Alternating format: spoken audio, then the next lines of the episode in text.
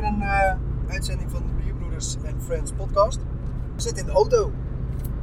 Op weg naar West-Vleteren. Op weg naar West-Vleteren, ja. Dat is voor, uh, voor de, de, luisteraars die bier kennen. En uh, een beetje speciaal bier kennen zijn, die weten wel wat West-Vleteren is. Maar we zullen het in deze uitzending uitleggen uitgebreid. Onder andere. Um, we hebben veel reacties gehad op de afgelopen uitzendingen. Goede reacties, leuke reacties, tips. We hebben al wat we hadden verzocht tips om bieren te proeven gekregen van mensen. Van, oh, zou je deze eens willen proeven? Of ik heb deze onlangs gehad, is leuk om te behandelen. Mensen die inderdaad bier brouwen thuis dan wel uh, groter zeggen, willen jullie mijn bier proeven? Uh, nee, dat is hartstikke leuk. En uh, op de Helderse Jongens leuke reactie gehad. Leuke reacties. Het was natuurlijk een prachtig verhaal van Dave. Dus nogmaals dank aan Dave voor zijn mooi verhaal. Bert is aan het rijden, ik niet. Dus ik zal het meeste praten, want Bert moet af en toe van baan wisselen. En tanken en zo. Um, voor ons belangrijk is om nog iemand te vermelden en te bedanken, want we hebben onze eerste sponsor. En niet in geld. Uh, Paramon uh, Klanken, onze goede vriend en onze ontwerper van uh, nagenoeg al onze etiketten, ons logo. Nou ja, alles wat we eigenlijk aan, aan drukwerk hebben, t-shirts, noem maar op, is allemaal door de mond ontworpen. Inhouse Media. Inhouse Media is zijn bedrijf. Een microfoon met een plofkap of een ruis onderdrukkende kap. Mon, hartstikke bedankt. Dus dit is de eerste podcast opgenomen met Vielen een microfoon. Ja, met een microfoon. Dus hopelijk horen jullie verschil. Waarschijnlijk horen jullie ruis van de auto. Maar ja, die gaan we wel... Dat mag, hè. We zitten tenslotte in de zitten in de auto. auto, ja, dat is gewoon wat het is. Pak er toe af wel even een biertje erbij. Ja, ik wou zeggen kopje koffie erbij en water erbij, want het is maandagochtend kwart over tien. En we willen het hebben over West-Vleteren. Eerst, want West-Vleteren is, eh, daar gaan we dus naartoe. Waarom gaan we daar naartoe? We gaan daar bier kopen. En West-Vleteren is eh, vier uur rijden of zo. Vanaf ons, vanaf Horen, grote groep. En kopen. Waarom zou je vier uur rijden om twee kratten bier te kopen? Je gaat niet ook niet naar Duitsland rijden om eh, twee kratten, nou eh, noemen ze een Duits eh, biermerk, Schneider Weissen eh, te kopen. Of naar nou ja, Frankrijk, weet je niet in vier uur, vijf uur. Maar om daar, om daar een Moncat, wat voorheen een trappist was, te kopen. Maar je gaat wel naar West-Vleteren om twee kratten West-Vleteren 12 te kopen. Waarom doe je dat? Waarom ga je naar West-Vleteren? Nou, het is natuurlijk gewoon allereerst het beste bier van de wereld. Tenminste, dat wordt zo genoemd. Ja, daar kunnen we nog, nog terugkomen straks. Het blijft een mening. Ik, ben, ik weet niet of ik het met die mening helemaal eens ben. Maar Het staat bekend als het beste bier ter wereld. Maar ja, als het het beste bier ter wereld is en het zou heel gewoon breed verkrijgbaar zijn voor een normale prijs, zou je er niet 4 uur voor rijden. nee, maar dan zou ik er ook in de winkel geen 15 euro voor betalen. En dan kom je bij het punt, waarom is het 15 euro in de winkel waard? Omdat het gewoon niet te krijgen is. Nee, best is- ja. Het is de hele gimmick eromheen. Eh, Mystiek. De mystiek, dat is een, beter, een betere bewoording inderdaad. Ja. Je moet voor, nou ja, een paar jaar geleden zijn we er, eh, zijn ik en Yvonne daarheen geweest. Eh, eigenlijk Yvonne en ik moet ik zeggen.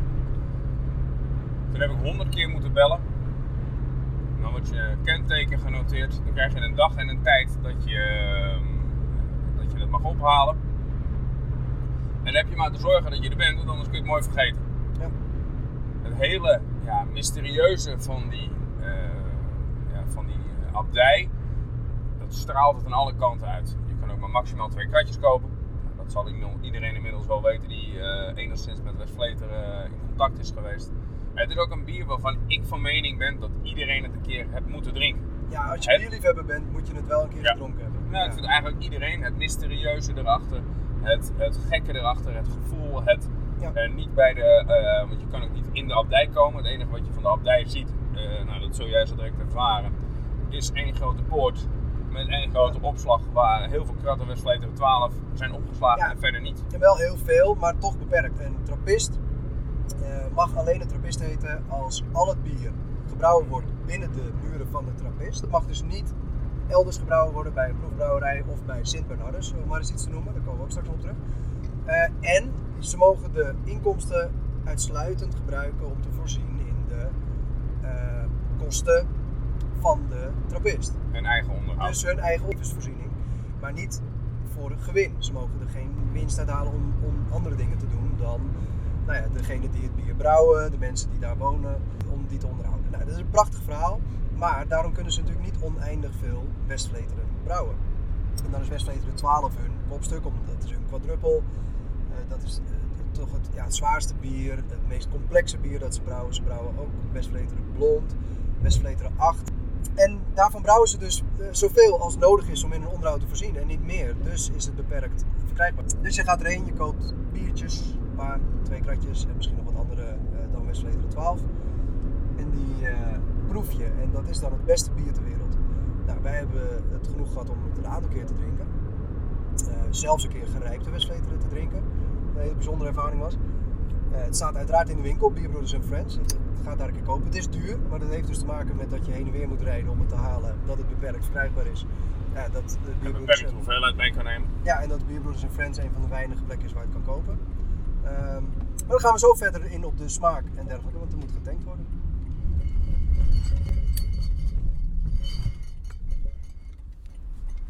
We hadden het over eh Westvleteren. Naar Westvleteren gaan om bier te kopen, om eh, daar ook een te drinken. Want je kan daar dus ook in een café zitten. Even voor de luisteraar, we hebben ook heel veel achtergrondgeluid van de auto. Nou, we wilden toch proberen een roadtrip podcast op te nemen, dus gaan we doen. En eh, ze moeten wat proberen. We hadden het net nog niet over de smaak van Westvleteren. Alleen kort dat het het beste bier ter wereld is of genoemd wordt.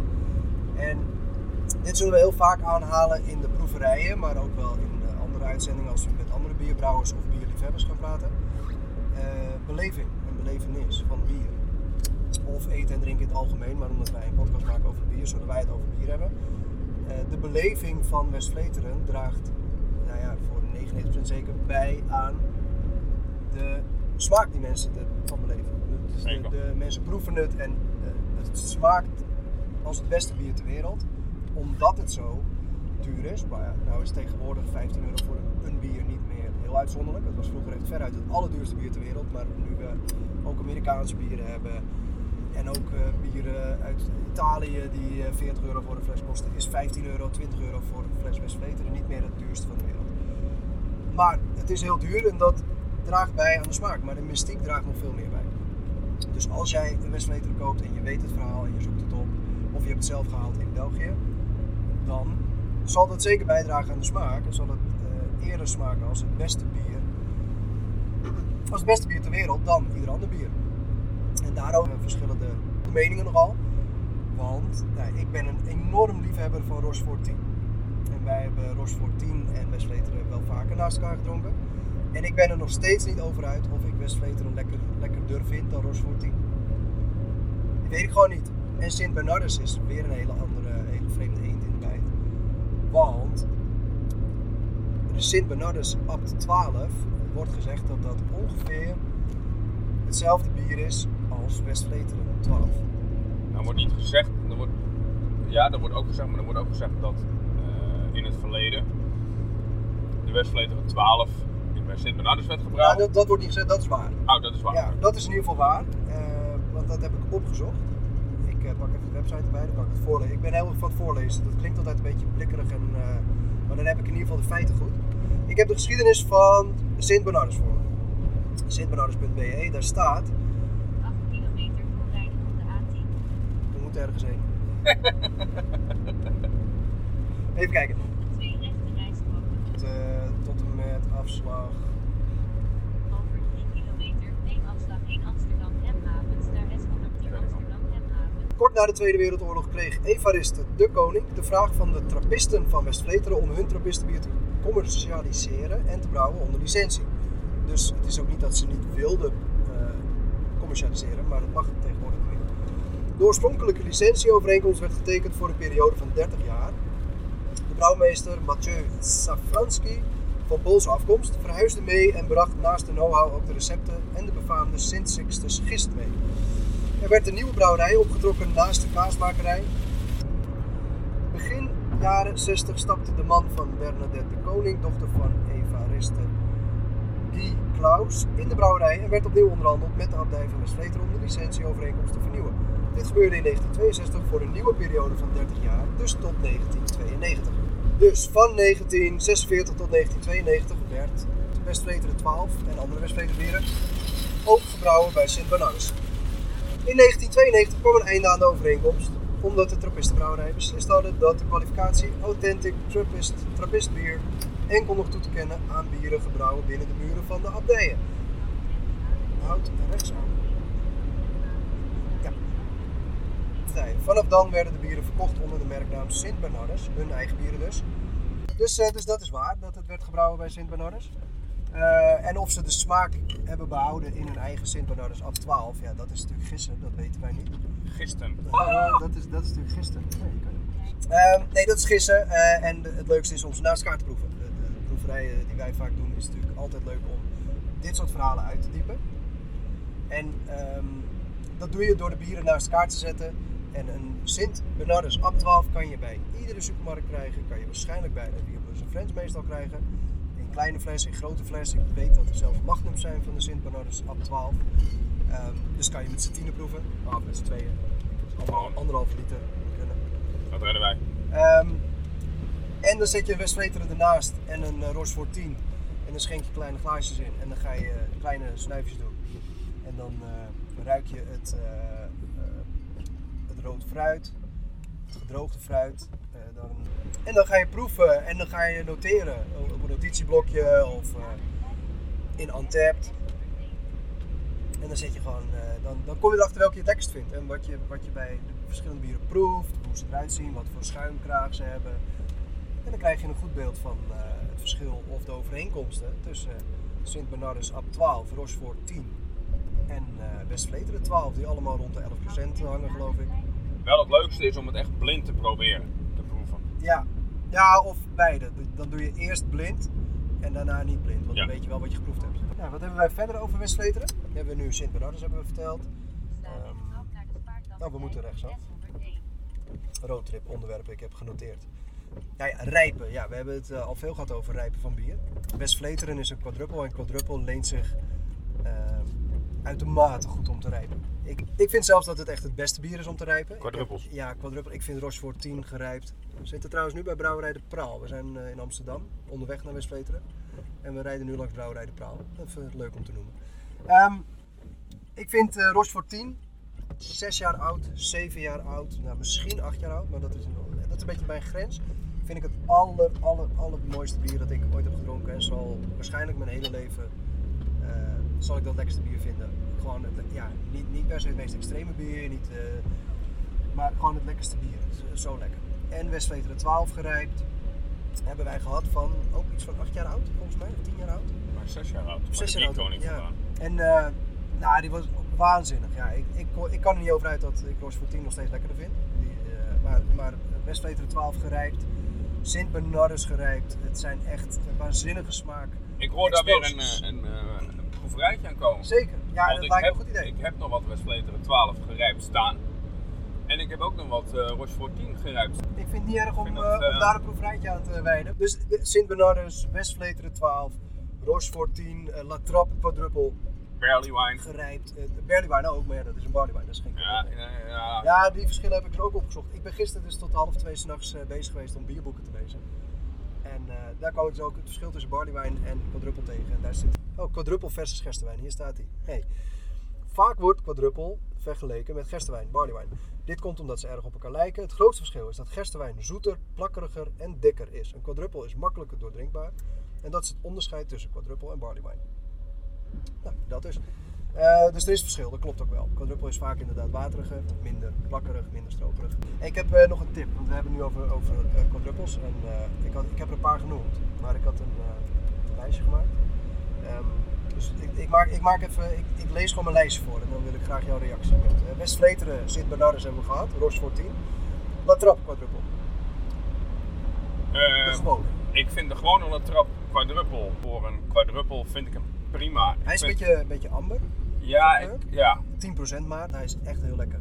Eh, ik vind hem niet de lekkerste. Ik ga, mijn, mijn voorkeur gaat dan toch meer uit naar Sint Bernardus ja. eh, eh, of Ja. Rochefort. Ja, dat ik- zijn toch wat exclusievere bieren. Ja, ik vind, dat vind ik grappig, want ik vind Rochefort dus het meest complex van de die we nu noemen, die we nu genoemd hebben. Terwijl Sint Bernardus bekend staat als, nou ja, gelijk aan Westvleteren als het meest complex. En ik vind de Sint Bernardus dus niet zo heel complex, omdat hij Nee, zoeter is dan de Rochefort. Rochefort is ook heel zoet, maar complexer. Er zit er meer smaak in, in noten en, en echt het rode fruit. Oké, Maar eh Zundert 10. ken ik niet. Weinig. Zundert is de, de tweede Nederlandse trappist. We hebben La Trappe en Zundert. Eh, die hebben een Zundert 8. We hebben ook de Zundert 10 eh, vorig jaar uitgebracht. Eh nee, Zundert 10 is echt een mooi bier. Is weer, weer wat, wat minder zoet Dan de Latrap bijvoorbeeld. Gulden Draak. Ja, gewoon een fantastisch mooi bier. Ja, dat vind jij heel mooi. Dat is heel zoet. Die vind ik dus weer meer neigen naar barleywijn. Omdat hij zo zoet is. Maar hij Ja, is wel... dat is ook de reden dat ik hem lekker vind. Ja, en hij is wel echt heel lekker en ook super goed verkrijgbaar. Ze hebben een gewone quadruple en de 9000. Ik kan het verschil nooit zo heel goed proeven, moet ik eerlijk zeggen. Maar het zijn echt lekkere bieren.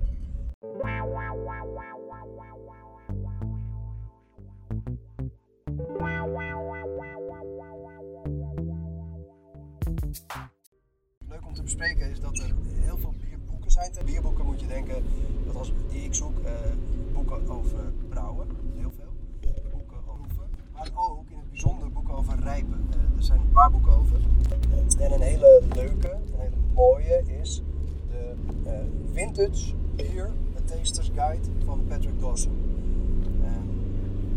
Die kan je gewoon bij, de grote boekwinkels kopen. Dat is zo'n probleem, niet zo duur ook. En online kan je nog wel eens e-book bestellen. Eh, en daar legt Patrick Dawson de ins en outs uit over het rijpen van bier. Misschien kun je juist wat dieper gaan op het rijpen. eh, Lars, we toch tijd zat nu. Ja, maar dan pak ik wel de boeken bij. Leuk.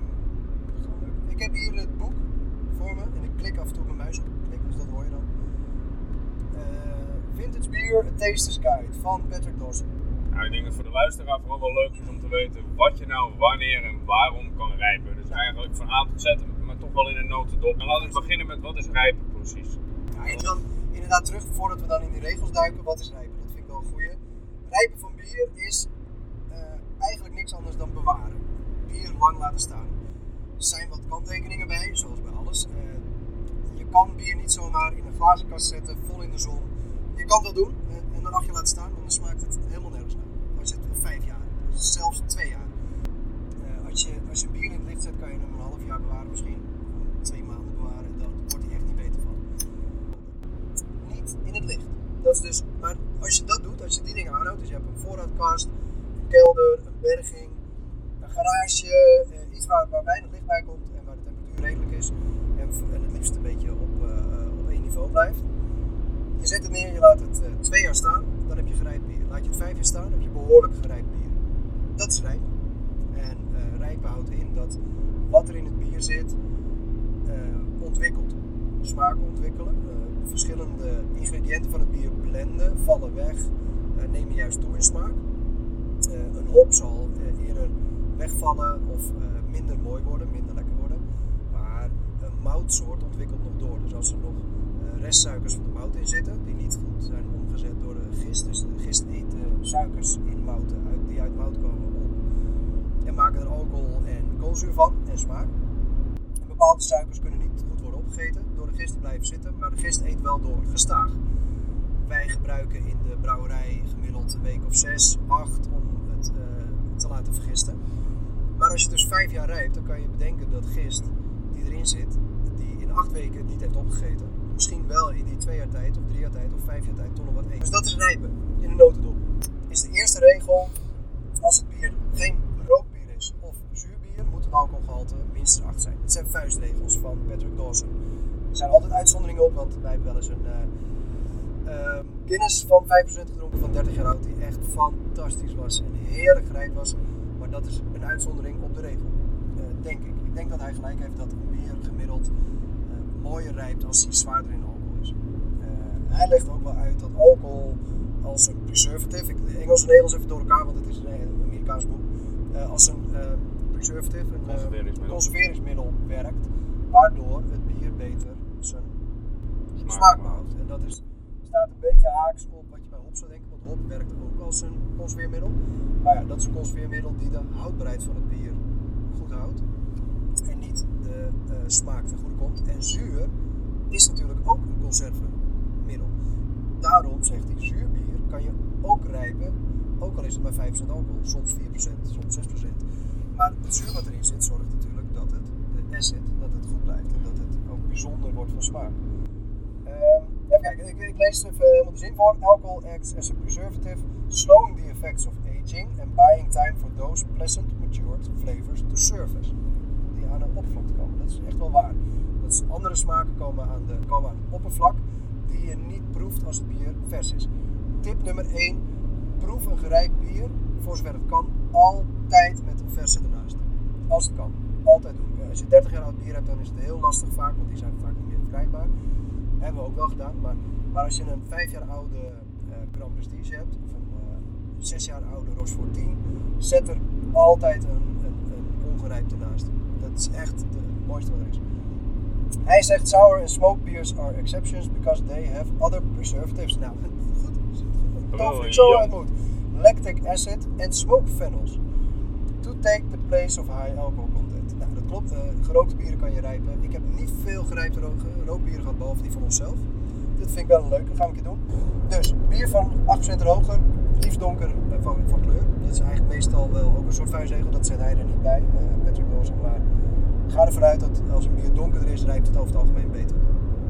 Eh 8%, 9%, 10%, 14%. eh, geen probleem, behoudt het bier. De alcohol zorgt dus niet voor het rijpen, maar zorgt ervoor dat het rijpen plaats kan vinden, omdat het bier goed blijft. Als er weinig alcohol zit, bederft het bier eerder. En bederf is niet zozeer dat je er ziek van wordt, dat benadrukken we ook heel vaak. Bederf is smaakbederf. Het wordt minder lekker. Een pilsje van... Eh, regel 2. A beer's booziness eventually mellows and creates new aging derived flavors. Nou, dat is, het wordt eh, mellow, het wordt eh, milder, het wordt Zachter. zachter van, van smaak. Want alcohol is vrij scherp en is eh, aanwezig en is niet per se lekker. Kan heel lekker zijn, het is niet per se lekker. Nou, dat, dat klopt. Eh, dus hier staat de, fusel alcohols. De fusel alcohols. So harsh in many fresh high ABV beers mellow over time and develop a wide variety of new flavors, ranging from sweet to fruity. Dat is mooi, dat alcohol kan ook fruitig worden. Eh, regel 3. Darker malts create sherry and port flavor with age. Dit is ook wat wij inderdaad zeggen. Eh, wij zijn echt geen kenners en wij zijn echt geen biersommeliers. We benadrukken dat. Als wij proeven, dan zeggen we lekker, niet lekker. Eh, en we moeten echt zoeken naar termen voor wat wij proeven. Sherry en port zijn wel twee smaken die ik herken in gerijpt bier. En zeker port bij Rochefort 10. Maar dat is dus... Uh, this point is key since sherry and port flavors are crucial aspects of the successful aging of many beers. Amber-colored beers develop sweet sherry-like notes. Nou, uh, amberbieren zegt hij dus, dus dan zou je een, bush kunnen rijpen. Dat heeft allemaal met de moutsoort te maken trouwens, dat ga ik zo even uitleggen. Uh, while stouts with their initial highly roasted flavors turn chocolatey and port-like. Nou, zijn smaken die dicht bij elkaar liggen. Dit heeft dus te maken met de mouten. Regel 4. Malt proteins drop out, causing a beer's body to slowly thin. De proteïnes van de mouten, nou, die vallen weg waardoor het bier dunner wordt. Nou, als jij gerijpt bier gaat proeven, gaat leren drinken, ga je inderdaad merken dat het dunner is. The loss of malt proteins and thinning of a beer's body is usually a disadvantage, so ageable beers should be very full-bodied up front. In the first few years of aging, some beers seem to thicken and become syrupy. But, but this actually indicates the emergence of new sweet tasting flavors from aging alcohols. Dus het, het rijpen van alcohol geeft nieuwe smaken en daardoor lijkt het dikker. Rather than an increase in a beer's viscosity, oftewel de stroperigheid. Er staan hier twee hele mooie voorbeelden bij. Eh, smoked Porter van Alaskan Brewing Company, die vind je best wel veel eh, oude versies daarvan, want eh, de brouwerij zelf rijpt ze. En de brouwerij houdt ze op voorraad. Dat is ook iets met gerijpt bier. Heel veel brouwerijen verkopen gewoon hun bier. Komt in de winkel, that's it. Mensen kopen het en of het gerijpt wordt, dat is aan de klant of aan de winkelier. Of de horeca. Er zijn brouwerijen zoals eh, de Alaskan, die ik hier voor me heb, de Alaskan Brewing Company. Die, die rijpen het zelf. Dus die zetten op het etiket het jaartal, 2013, 2012, 2008 vintage. En die laten ze zelf al staan. En dan verkopen ze hem pas na een paar jaar. En dan is het al gerijpt. En dan kan je het in de winkel nog langer laten rijpen. Of in, eh, in je kelder als je het meteen koopt. Maar dan koop je dus al gerijpt bier eigenlijk rechtstreeks bij de brouwer vandaan. Wat denk ik heel slim is om te doen. Als je de ruimte hebt, als je slag om hebt. De meeste brouwers moeten gewoon al hun bier verkopen om rond te komen. Maar eh, die staat hierop, eh, Alaskan Brewing. Zoek die eens op, het is een mooie fles. Het is een smoked porter. Ik heb hem vaak gedronken, want hij is echt, echt niet heel duur. Het voordeel van rijpen bij de brouwerij is dat het goedkoper verkocht wordt dan in de winkel. Want de meters in de opslag van de brouwerij zijn gewoon goedkoop. Dus zoek dat eens op. Dat is echt leuk. Regel 5. Cloudy wheat proteins fall out quickly. after six months or so, leaving a clear, thinner beer. Because of a tendency to lose a crucial component of their overall makeup, wheat beers, dus uh, eigenlijk tarwebieren, unless they have other aspects to help them age well, don't make good candidates for cellaring. Dus ga geen standaard Weizen rijpen. Regel 6. Hoppiness fades over time and leaves behind either good or bad flavors depending on the type of hops used. Hops which are so integral to many beers slowly lose their effect with the passage of time. This applies to hop bitterness, oh dat had as well as to hop flavors and aromas. As they disappear, new flavors can appear in their place. American hops, which are high in alpha acids, often leave behind stale, papery flavors. Nou, daar heb je. That can ruin a beer. Because of this, many beers like IPA don't age well. On the other hand, European hops, high in beta acids, maintain their bitterness much longer over time and can even introduce enjoyable fruity flavors suggestive of pineapple, cherry, or even wine. Regel 7. Fruity yeast esters are volatile and change over time. Given a few years, the, the tree fruit esters, apple, pear, apricots. Even kijken, deze smaken found in many Belgian and English style beers will develop into dried fruit flavor. The banana-like esters, typical of German wheat beers, tend to fade and disappear. Hebben ook al eens uitgelegd, zit heel veel bananaroma in Weizenbieren. Uh, komt door de gebruikte. The esters produced by certain strains of bread, die ga ik develop, but can create floral, pineapple and grapefruit notes that are surprisingly resilient. Nou, mooi. Je kan dus, als je fruitige esters in bieren hebt, en die komen heel veel voor dus in, nou wat ze zeggen, de bananen-esters in uh, tarwebieren, door de wijzengist. En in veel Belgische en Engelse bierstijlen heb je dus appel, peer, abrikoos. Dat kom je tegen in de bieren. Uh, die kunnen mooi rijpen, over tijd. Hoeft niet per se, maar kan wel. En bread kan dus ook rijpen. Regel 8. Spicy yeast fennels, pepper, clove en smoke develop into vanilla, leather and tobacco flavors when aged. The earthy flavors associated with the yeast fennels can develop into unique, complex flavors attainable only through patient cellaring. The smoky aspects, aspects of rauwbier age similarly. Oftewel rookbier in Duitsland, hebben we al eens benoemd, uh, rijpen op dezelfde manier. Regel nummer 9. Ook derived flavors from wood or barrel aging stay fairly constant over time. A rare consistent aspect of vintage beer, oak flavors sometimes become overwhelming as the other flavors tighten with age. Although slowly change to occur as vanilla flavors and eventually disappear in the, in the cinnamon notes increase. Uh, dat ging over uh, eik uh, derived flavors, dus uh, eikenhout. je kan bier rijpen op een eikenhouten vat, krijg je eiken smaak en aroma's, geuren. Maar je kan er ook tegenwoordig houtsnippers in je bier gooien tijdens het vergisten. En dan krijg je niet dezelfde, het is niet zo subtiel, maar dan krijg je ook eikensmaak. En die eikensmaak die geeft dus ook weer, vanilla, niet zo heel gek. En uiteindelijk zal het een beetje verdwijnen. Dus als je ziet ook eet, kan je het nog verder rijpen, krijg je andere smaken. Na verloop van tijd verdwijnt het. 10. Sour beers. Soften over time. Nou, dit is iets wat Bert heel goed kent. Uh, en dat, daar wil ik wel dieper op ingaan. Zure bieren moet je van houden. Of niet. En je kan het leren drinken. Uh, ik hou van zure bieren, maar ik hield dat vroeger niet. En nu kan ik zure bieren kan ik enorm van genieten. Geen 10 op rij. Maar ik kan twee bijvoorbeeld de drie fonteinen en een oud bijtje.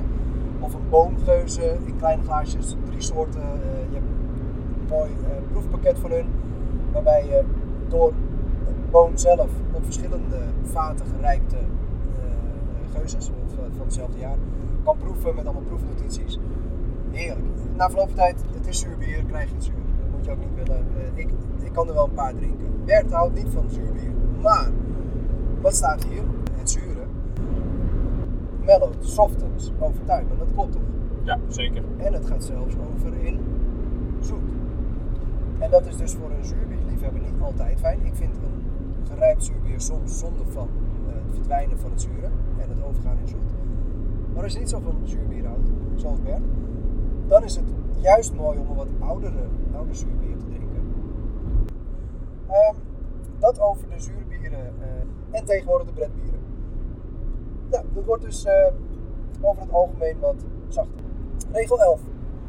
Brettanomyces yeast continue to ferment in the bottle, creating more phenols over time and drier beer. Dus pretbier wordt droger en krijgt meer fenolen, oftewel, dat hadden we net gezegd, eh, tabak en andere smaken. En heel uniek. Unpasteurized beers are preferred because the yeast in the bottle help, helps them develop. Eh, dit hoeven we verder niet echt uit te leggen. Als, ja, mag wel. eh, unpasteurized is gewoon niet gepasteuriseerd. Pasteuriseren is Verwarmen. verwarmen tot 70 graden zodat het heel lang houdbaar is. Regel 13. Beers should be cellared below their fermentation temperature. Kijk, we leren. Je moet een bier rijpen op een temperatuur lager dan de vergistingstemperatuur. Nou zet niet iedere brouwer, bijna geen brouwer, zijn vergistingstemperatuur op het bier. Maar bier wordt vergist. Over het algemeen eel. Dus dan hebben we het over eelgisten, bovengisten. Eh, tussen 15 en 24 graden. De vuistregel tussen 15 en 24 graden. En heel veel bieren worden op 20 graden vergist. Eh, als je het echt wil weten en je gaat er echt werk van maken, mail eventjes de brouwer. Die wil dat met alle liefde met je delen. Echt waar. Als jij mij een mailtje stuurt en je zegt, joh, jullie Scotch ale wil ik rijpen. Op hoeveel graden is je vergist? Dan stuur ik je mailtje 21 graden. Eh, niks mis mee. Dus hou dat ongeveer aan. De temperatuur van vergisten. Ja, hij zegt dat het eh, gemiddeld iets van 20 graden is. Dus hou het daaronder. Dan zit je goed. A bottle size and closure type affects the rate at which it ages. Nou, dat is ook niet ingewikkeld. Als je een grote fles hebt, zal het anders rijpen dan een kleine fles. Blik bestaat pas heel kort. Het rijpt wel in blik. Nee, blik bestaat niet kort, maar voor speciaal bier wordt blik pas heel kort gebruikt. Hoe dat rijpt, weten we niet zo goed. Nou, dit is dus rijpen in een notendop, eh, Bert, want dat vroeg jij. Dat is dus nou, even terugkomen. En de notendop is wel een half uur, maar daar knippen we nog wel wat in. Maar hoe kwamen we hierop? Geen idee meer. Maar dat is gelijk nog even, wel nog even een vraag. Want ik heb juist eh, van de week een, eh, een paar weken geleden al een klant in de winkel gehad. Die wil graag weten wat er gebeurt met de rijping op blik. Ja, nou ja, dat is een vraag die nu natuurlijk opkomt.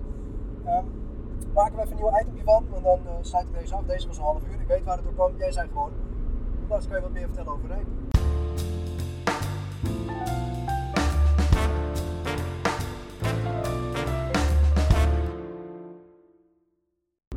Even kijken, wij eh, zijn onderweg naar West-Vleteren. Nog steeds, we hebben West-Vleteren besproken. Eén dingetje wat we nog willen aanstippen is dat we in de auto zitten. Het geluid kan wat eh, raar zijn. Nou, eh, we hopen dat jullie daar doorheen luisteren, zo niet. Sla deze podcast over, volgende week weer in. Blikbier, haalde jij aan Bert, dat vind ik een onwijs leuk onderwerp. En blikbier, in, in het verleden had je speciaal bier in fles, in speciale flessen. Soms eh, hele bijzondere ontwerpen. En in vat, op vat. Eh, Opvat zeggen we dan, voor de horeca. En dat kunnen grote vaten zijn, plastic vaten, metalen vaten. eh, uiteraard op hout, maar ja, dat wordt niet zoveel verkocht. Maar eh, daar wordt het ook wel op afgevuld. Eh, Barrel-aged bieren. En, sinds kort, echt wel sinds vrij kort, is blik algemeen goed geworden in de brouwwereld. Ik weet echt niet hoe lang het gebruikt wordt. en of- maar eentje die er toen op een gegeven moment echt mee doorging, was in mijn moersleutel. Ja, klopt. En Uiltje kwam heel snel daarna, volgens mij. Maar Moersleutel is gewoon begonnen met blik en is daar nooit meer vanaf gestapt. Die zijn meteen ermee begonnen. En die hebben meteen smeerolie, een Imperial Stout, 12% volgens mij. Super veel koffie, chocola, enorme smaakboost. Ehm, hebben ze meteen op blik afgevuld. Veel 44 centiliter blikken, die afwijken van de normale 33 en 50 centiliter. Dus dat viel meteen op mooie ontwerpen op de blikken. Maar toen die het gingen gebruiken, ja, ik ben het wel gaan kopen natuurlijk, want het is wat lichter om mee te nemen. Het is eh, goed voor het milieu. Beter voor het milieu. Beter voor het milieu, niet goed voor het milieu. Goed dat je dat zegt. Minder slecht. Maar minder slecht voor het milieu, omdat de distributie lichter is. Dus het is lichter om te vervoeren dan gras. Dus de vrachtwagens kunnen meer vervoeren tegelijkertijd. Dus gewoon de uitstoot per liter, de uitstoot van het vervoer per liter is gewoon lager. Opslag is goedkoper, want je kan het beter stapelen. Dat is voor de brouwer heel belangrijk. Eh, afval voor de consument. Ik vind zelf vind ik het heel fijn als ik s'avonds eh drie biertjes drink, dat ik er maar eentje naar het glasbak hoef te brengen. Want ja, dat is toch een ding. Je, moet, je hebt glas, het rinkelt, het is zwaar. Nee, maar het is wel, het weggooien, is voor de consument ook prettiger. Je gooit gewoon je blik in de prullenbak en it's gone. Weet je? En, eh, en dan komt de allerbelangrijkste vraag voor een brouwer en voor de consument. Wat doet het met smaak? Er wordt over gebakkeleid, er wordt over gediscussieerd, want de wijsheid is nog niet in pacht, bij niemand niet. Ik vind er iets van, Bert vindt er iets van, consumenten vinden er iets van, brouwers vinden er iets van. Wij gaan gewoon vertellen wat wij ervan vinden. doe ermee wat je wil. Ik wil eerst Bert horen wat ik. Bert, wat vind jij van speciaal bier in blik? Nou, ik vind sowieso in het kader van eh, milieubewustzijn en recycling. eh, ik vind ik een hele goede ontwikkeling. Het is makkelijker eh, om mee te werken in de winkel. Ja, is het, is het makkelijker om te werken in de winkel? Je kan gewoon meer in een schap, waardoor je eh, eh, minder handelingen hebt. Dat is belangrijk. Eh, we, Bert praat nu natuurlijk als winkelier, maar ook straks even als consument. Dat vind ik ook belangrijk. En als Ja. daarna krijg je wel de beleving en dat vind ik wel een ander ding. Ik vind een blik, het ziet er vaak wel mooier uit. Alleen ik vind wel dat er een smaakje zit als een, een, een blikbier als je die hebt. Altijd? Ja, tot nu toe wat ik geproefd heb, maar dat is misschien omdat ik bevooroordeeld ben. Ja, altijd. Maar, dat, maar voordeel hoort erbij. Dat vind ik niet erg. Eh, dat is subjectief. ik heb- ik heb-. Ik heb het nooit geproefd blind, zeg maar. Nee. Oh, zo, dat zou mooi zijn. Maar ja, dat is wat ik net zei. Bierbrouwers die blik kiezen, die vullen eenzelfde bier niet vaak af op fles en blik. Dus dan zou je een fles moeten bewaren. Dan zou je fles en blik. Ja, dat elkaar niet, dat zal, ja, en dat kun je mooi zijn. bedrijving doen, maar dat is bijna niet te doen, dat wordt bijna niet gedaan. Nee. Nee, maar ik vind het wel een interessant punt wat je zegt, want wij hebben het niet kunnen vergelijken inderdaad. Ik, ik heb het ook nooit kunnen vergelijken. Maar, Maar je kan ook gewoon een keer een blind, want heel simpel, er zal dan een mentaal smaakje aan zitten. Misschien. Eh, ja, misschien, maar, Nee, die, moet je, jij die moet je zegt, dus, maar die moet je dus kunnen herkennen op het moment dat je, dat je iets Ja. blind proeft. Goeie, maar jij hebt in jouw beleving smaakt het anders dan Ja, flesbier. Dat is natuurlijk wat ik vroeg. Van wat vind jij ervan? En vind je dat anders smaken minder of alleen anders? ja gewoon anders. En dat heeft onder andere met de beleving waar we het al vaker over hebben gehad te maken. Ja, en dat is als consument. Dus jij zou eerder een fles kopen.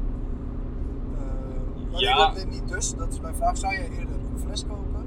Of eerder blik? Of is het echt om het even allebei kopen en Ik zou het allebei kopen, want heel simpel, wij zijn allebei, we houden van bepaalde stijlen. Ja. En alles wat er in mijn stijl gebrouwen wordt, eh, of dat nou een eh, blik of een, eh, ja, of een fles is, dat wil ik gewoon proeven. Ja, en, en op den duur hebben we geen keus meer, want ik denk dat dit de bierwereld gaat overnemen. Daar zijn de meningen ook over verdeeld. Maar ik heb het idee dat we over vijf jaar 90% op blik we hebben onlangs gesproken met de Helderse jongens hierover. Want wij als brouwers zijn ook geïnteresseerd. Willen we dit? Ja of nee? En, en is het te doen? Want de kosten zijn lager per blikje. De kosten zijn lager voor distributie. Alleen je moet iets in installeren. Je moet zorgen dat je in je brouwerij op blik kan afvullen. En dat is hetzelfde als alles. Alles kost geld. En voordat je de investering terugverdient, moet je tijd investeren. En het was heel duur, maar nu het algemeen goed is, eh, ik ga niet over bedragen, want ja, wat voor de ene brouwer veel geld is, is voor de andere niet veel geld. Verwijs ik nog een keer even naar een andere podcast, Lullen over bier. Daar ze een heel interessante uitzending over dit soort dingen. Dat zijn brouwers die echt een brouwerij hebben eh, van de streek. En die hebben een uitzending hieraan gewijd aan apparatuur in de brouwerij, of een deel van de eh, uitzending ging erover. En die hebben het inderdaad over bedragen. Ja, de ene brouwerij heeft een apparaat van 4000 euro gekocht en die moet dat echt terugverdienen. De andere brouwerij, die wat groter is, koopt iets van 30.000 euro en dat, dat kunnen ze gewoon eh, betalen. Dat is ook net wat je, omzet, wat je eh, afzet is. Dus eh, brouw jij een miljoen liter per jaar, is dat anders dan als je 100.000 brouwt. Dat gezegd, er moet een, een bottelmachine in de brouwerij waarmee je blik kan afvullen en die hebben lang niet alle brouwers. Maar ik denk dat het binnenkort algemeen goed is en dat alle bieren op blik zijn en dan hebben we het er helemaal niet meer over. Maar wat vind je, dus dat is wat je als consument vindt, zou jij het als de bierbroeders willen? En zo ja, waarom? En zo ja, zo nee, waarom liever niet? Iets waar wij altijd bang voor zijn geweest, en daarvoor zijn we ook niet meer met navergisting eh, gaan werken, is expanderende flessen. Ja. Eh, we hebben het wel eens gehad, gelukkig alleen bij ons thuis. Minder navergisting. Het blijft altijd gisteren Ja, over, maar wij hebben geen residu net als alle anderen. Klopt. En nou verwacht, dat is wel de andere kant. Als je berouwt met navergisting op, eh, op een blik, Ja.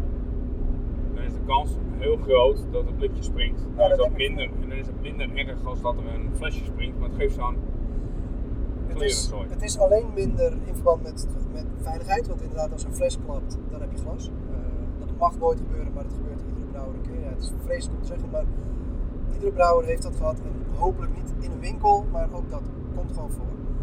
Eh, meestal s'nachts als de blower aanstaat eh, boven de bier, maar het kan gebeuren. Maar blik explodeert dus ook. Ehm, Het geeft gewoon een klerenzooi je geeft winkel. kleren zo, je wil het niet, je moet je bets terughalen. Maar denk je niet dat, dat, dat als het nu ontwikkelt, en dat doet het nu, dat ze dat eruit krijgen? Want eh, ontploffende flessen worden ook niet meer geaccepteerd. Nee, het gebeurt nog steeds. Ja, maar wel minder. Nee, ja, het gebeurt wel minder, omdat er veel meer, minder brouwerijen brouwen met Ja, nagewezen maar dat bedoel ik. Ja, maar dat is leren. Dat is dus een kwestie van overwegen. Eh, Kijk, daar hadden we het net even over buiten de podcast. Eh, de, bierwereld, de bierbrouwwereld, die kijkt heel erg naar eh, hypes, maar ook naar ambacht. En daar zit veel verwarring in, want toen wij begonnen met brouwen was navergisting echt heilig. Je moet navergisting hebben. De eerste brouwerijen die het wasten of eh certificeerden, werd echt naar gekeken van, oh, maar dat, dan hou je smaak uit bier. Wij hebben het ook gezegd. Oh, wij, wij willen daar niet brouwen, want daar halen ze de gist uit het bier. Omdat wij ook niet al weten zijn en wij gingen ook gewoon mee met de meute, zeg ik eerlijk. Wij gingen mee met bij wie we toen brouwden. Die zei, na vergisting is heilig, je moet gist in je fles hebben, want dat is nou eenmaal zo in de bierwereld, speciaal bierwereld. Nu haalt iedere brouwerij eh, de gist eruit omdat A, het de smaak niet echt aantast, nou, dat wisten wij toen niet. Wij gingen gewoon uit van wat men zei. En B is het zoveel veiliger en vindt de consument, en de consument kan nu eh, voor, de, voor, grote, voor de groothandel, dus voor de brouwer zelf, kan het de horeca zijn, kan de winkelier zijn, maar het kan ook de consument thuis zijn. De veiligheid staat buiten kijf en is het belangrijkste, maar ook de wens van de klant voor een mooi bier. En mooi bier schenkt mooi uit. En gist, dat haalde ik net eventjes aan. Gist wordt niet altijd als mooi ervaren. Een groot deel van de klanten, van de consumenten, van de bierliefhebbers, wil gewoon een bier kunnen inschenken zonder dat er enorm veel schuim op komt. Zonder dat er gist in zit, zonder dat het explodeert tegen je plafond. Want je wil gewoon bier drinken. Je wil ook niet altijd maar bezig zijn met, er zit gist in, dan moet ik voorzichtig schenken. Of er zit, eh, als ik hem dan, eh, dan springt hij inderdaad het plafond. Dus brouwers die passen zich daarop aan. En ik denk dat dat met blik hetzelfde is. Dat als je nu weet dat blikken kunnen exploderen, ga je onderzoeken hoe dat komt. Eh, De grote brouwers moeten dat onderzoeken. En dan ga je onderzoeken hoe je dat kan voorkomen. En daar moet je op aanpassen. En dat zal binnen korte tijd zijn. Want klanten zijn veel eisender geworden. Die willen gewoon mooi bier. En de keuze is reuze. Toen wij begonnen met bier drinken, speciaal bier, had je gewoon molen, Emily's, het ei, praal. eh, Dat was het een beetje. Je had gewoon geen keus. Dus als de bieren van de molen, dat zegt niet dat dat gebeurde bij alle bieren van de molen. Maar als er daar eentje explodeerde, ging je heus nog een keer een bier kopen van de molen. Want je had gewoon niet meer. Als je nu twee keer een blik hebt van één Nederlandse brouwer die klappen, ja, dan ga je niet meer kopen. Jij ook in de winkel. Waarom zou je dat risico nemen? Je hebt, je hebt 200, 300 brouwerijen die veel eh, voorhanden zijn. Ik denk dat blikbier het gaat worden. Ik denk als consument dat blikbier wel mooi is. Ik hou erg van IPA's in blik. Ik hou heel erg van Imperial Stouts in blik. Eh, ik heb ook Berliner Weisse. Dat is dan Berliner Weisse. Dat is een, een zuur tarwebier. Van vaak 3,5%. Heel licht en heel fruitig. Heel erg heel lekker. Voor mij beter dan een wit bier. Vind ik gewoon lekker om te drinken. Ook in blik gedronken. Ik heb dus helemaal geen last van het feit dat het anders smaakt. Ik heb dat idee niet. Eh, ik vind het zelf lekkerder om een IPA uit blik te drinken zonder glas, maar zonder het eerst in een glas te schenken, dan dat ik een IPA uit fles vind, bijvoorbeeld. Het lijkt wel alsof de koolzuur minder is. Waarschijnlijk is dat ook omdat ze willen voorkomen dat het klapt. Dus dat ze gewoon minder eh, suiker bij het bottelen doen. Of bij het, dat is dan geen bottelen, maar bij het inblikken. Ja. Maar dat ze minder suiker doen, dat er minder koolzuur op zit. Dit is gissen, dat weet ik niet, of gisten. Ik denk dat er minder koolzuur in zit. Ik vind het echt prachtig. Ik vind het een hele mooie ontwikkeling. En ik ben sowieso van ontwikkeling. Ik vind het heel mooi dat dingen veranderen. Ik, ik besef me meteen dat heel veel mensen verandering heel moeilijk vinden. En denken, waarom is mijn bier nu anders dan vroeger? Eh, ik sta er helemaal voor open. Als Westmalle, een van mijn favoriete bieren. Als Rochefort 10, een van mijn favoriete bieren. Besluiten om een blik te gaan afvullen, moeten ze dat gewoon doen. Ik, eh, ik heb Ik daar denk dat geen de mee. Belgen dat niet gaan doen voorlopig. Ja, maar ze zijn er wel. We gaan het zo zien. Wij gaan, dat is leuk. We gaan nu naar een Belgische bierwinkel. We gaan op zoek naar Belgische bieren in blik. Kijken of ze dat doen. Dat lijkt mij heel interessant. Ja, zuurbier ook. Volgens mij kan zuurbier op blik heel mooi. En, eh, Ja, we hebben de vorige twee weken terug die. eh, ja, nee, dat was inderdaad een zuurbier op blik, maar niet Belgisch. Nitro. Nee, Bert vertelde net dat hij veel verkocht wordt. Eh, In onze proeverij hadden we een Nitro. En ik vond hem wel lekker, maar niet zo. Maar ik vond hem vooral heel plastic. En eh, Bert vond hem lekker en hij wordt veel verkocht. Misschien wel de aanleiding van de podcast. Want de slechte publiciteit geven we niet. We gaan geen bieren af, afzeiken, dat vind ik onzin. Maar we geven wel eerlijk onze mening. Dus als we zeggen, ik vind deze niet zo lekker, dan betekent dat niet dat je die moet kopen. Maar ja, als er dan meer mensen komen die hem kopen, is het alleen maar leuk. Weet je, wij willen graag triggeren. En ik ben ook gewoon, ik ga ook bieren proeven die, waar ik over lees. Ehm, nee, maar we, we triggeren graag. Dus als wij laten horen, vertellen over bier, eh, proef het, laat ons weten wat je ervan vindt. Wij vinden het hartstikke leuk. We gaan even afsluiten, mijn keel eh, moet gesmeerd worden. Bert moet eventjes van mijn stem af, die denk dat gaan we horen. Dank jullie wel voor het luisteren en tot de volgende.